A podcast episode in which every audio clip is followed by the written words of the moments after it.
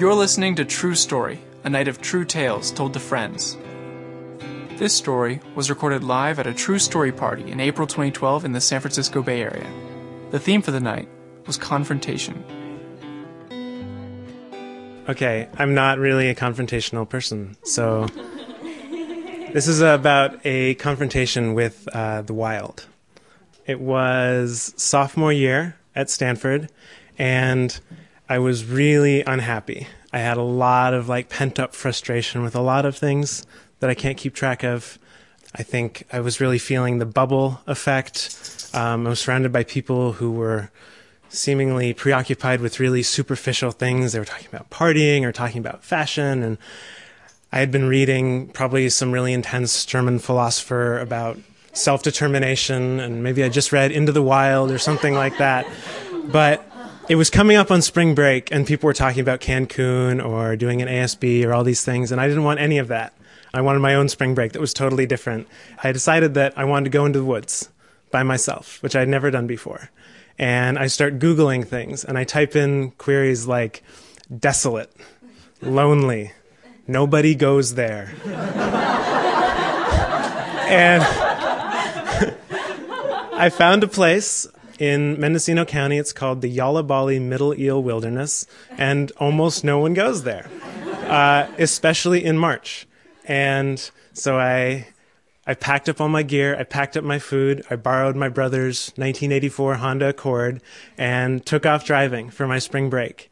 I pulled into like a very podunk little forest ranger station and there was no one there. And I had read in some book somewhere that you should always file a report with the rangers that they know where you are. And so I left them this slip that said like, you know, it's March 27th. My name is Brian. I'm 20 years old and traveling alone. It was really cool to just write that and slip that under the door and then drive up into these beautiful red hills, feeling really happy, really free. No one else was around. No one was telling me what to do. There was no priorities but my own.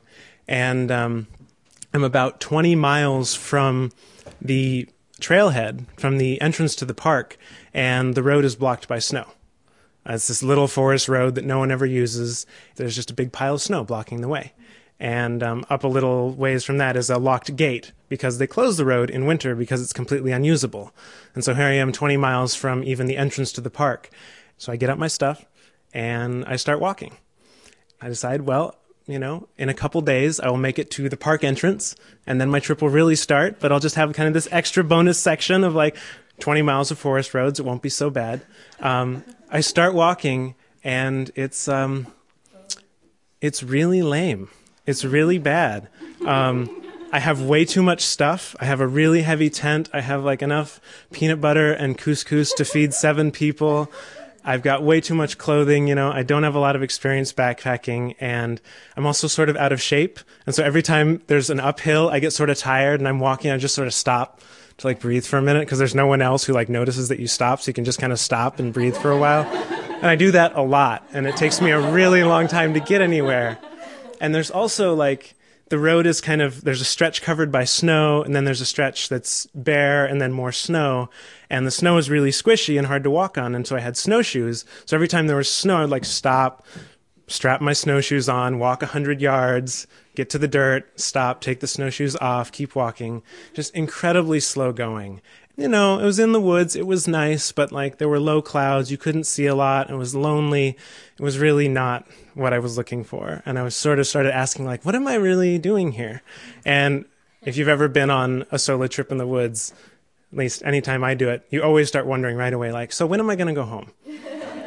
I brought like seven days worth of food. Maybe I'll go back after one night maybe two nights will be enough. And I, I kind of had this ongoing conversation of like, I'll go a little further and then go home, and maybe a little further, then go home. Um, this goes on for a couple of days. When I get close to the park entrance, things start to get a little more intense. Um, there's a lot more snow on the ground. I'm using the snowshoes all the time. There's a little bit of storming going on sometimes. There's wind blowing. There's snow coming down. You can see less and less. So the stakes are raised a little bit. I'm having a bit more of an exciting experience. Um, I kind of bond with my pack. You know, it's like this large purple object that is kind of person shaped and you can kind of hug it.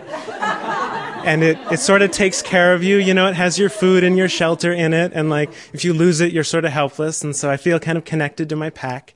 I had a, I brought a little voice recorder with me and I would like stop and like take notes of like where I was or what the weather was or some thought that I had the food that I brought was was pretty horrendous. Um, I would make like a huge pot of plain couscous for dinner because I didn't know how to cook anything else, and eat it plain, and of course have way too much.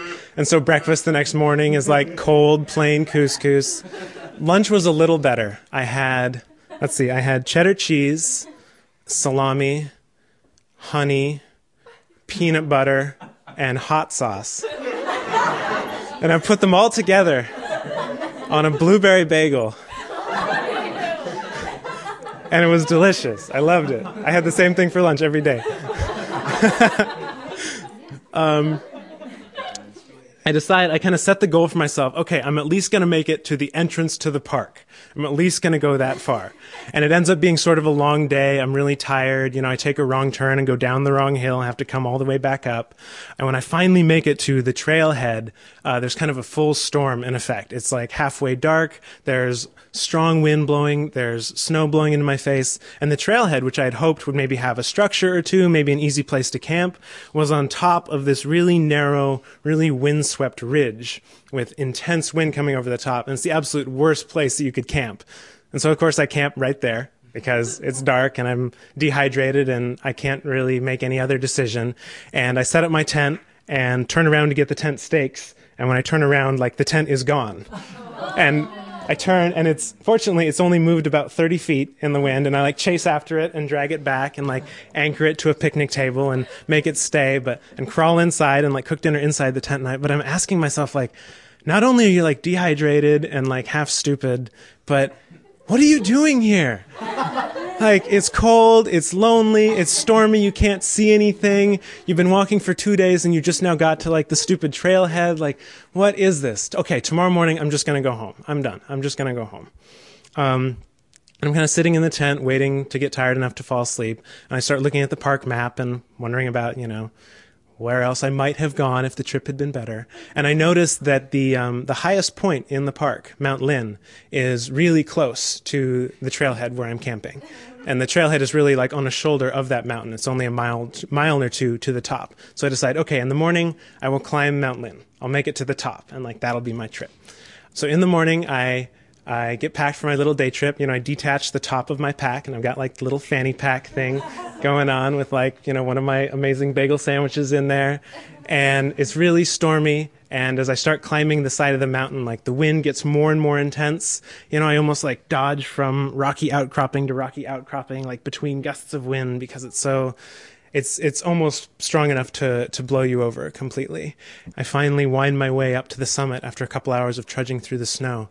I come onto the summit of the mountain and there's like some big kind of craggy rocks popping up and kind of a flat area in the snow and the clouds have finally lifted a little bit and the wind is incredibly intense, incredibly strong. There's no snow blowing, but the wind is so strong that you can lean into it like at 20 or 30 degrees and it, it holds you up, like it's pushing you back.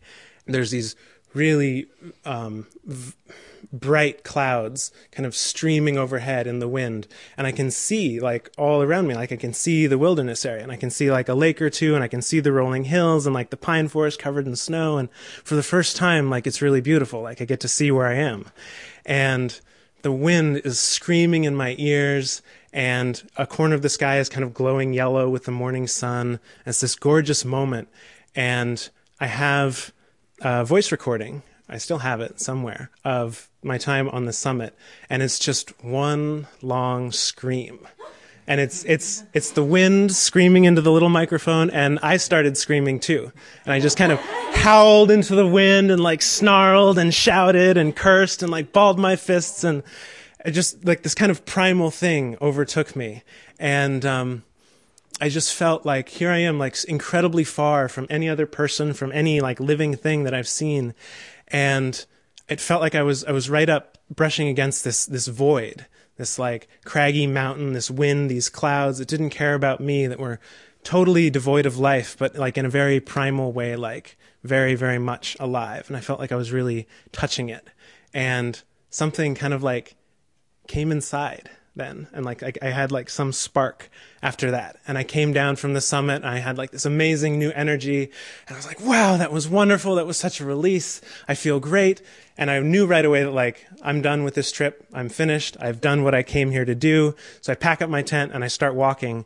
And the trail that had been so hard on the first few days and i'd like stopped for rest so many times i just powered through almost the entire thing. I think i walked halfway through the night that day you know, I walked for like 20 miles almost without stopping and I got huge blisters on my feet and just ignored them and kept walking and they broke. And I was like, had my voice recorder on the whole time talking about all these like amazing ideas that I had. And I was so inspired and just chugging out of the wilderness and I'd gotten exactly what I wanted.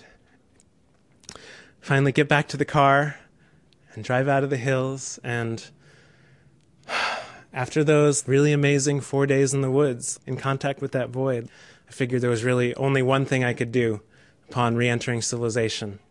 And so I went straight to In N Out for a cheeseburger and a chocolate shake.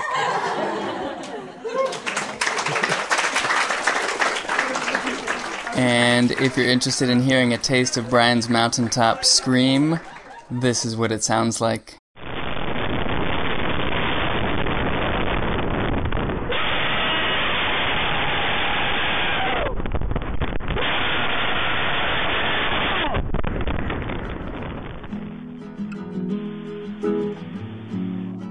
You've been listening to True Story. Our theme music is from Daniel Steinbach's album, The Blade. To comment on this podcast, or to listen to any of our previous stories, you can find us in iTunes or at truestorytime.org. Everyone, I hardly know you, but when something comes and grabs a hold, take the hand that open up. A life that's led is something gold. I've been alone, I've been solo, I've been in love before, I've been in love before.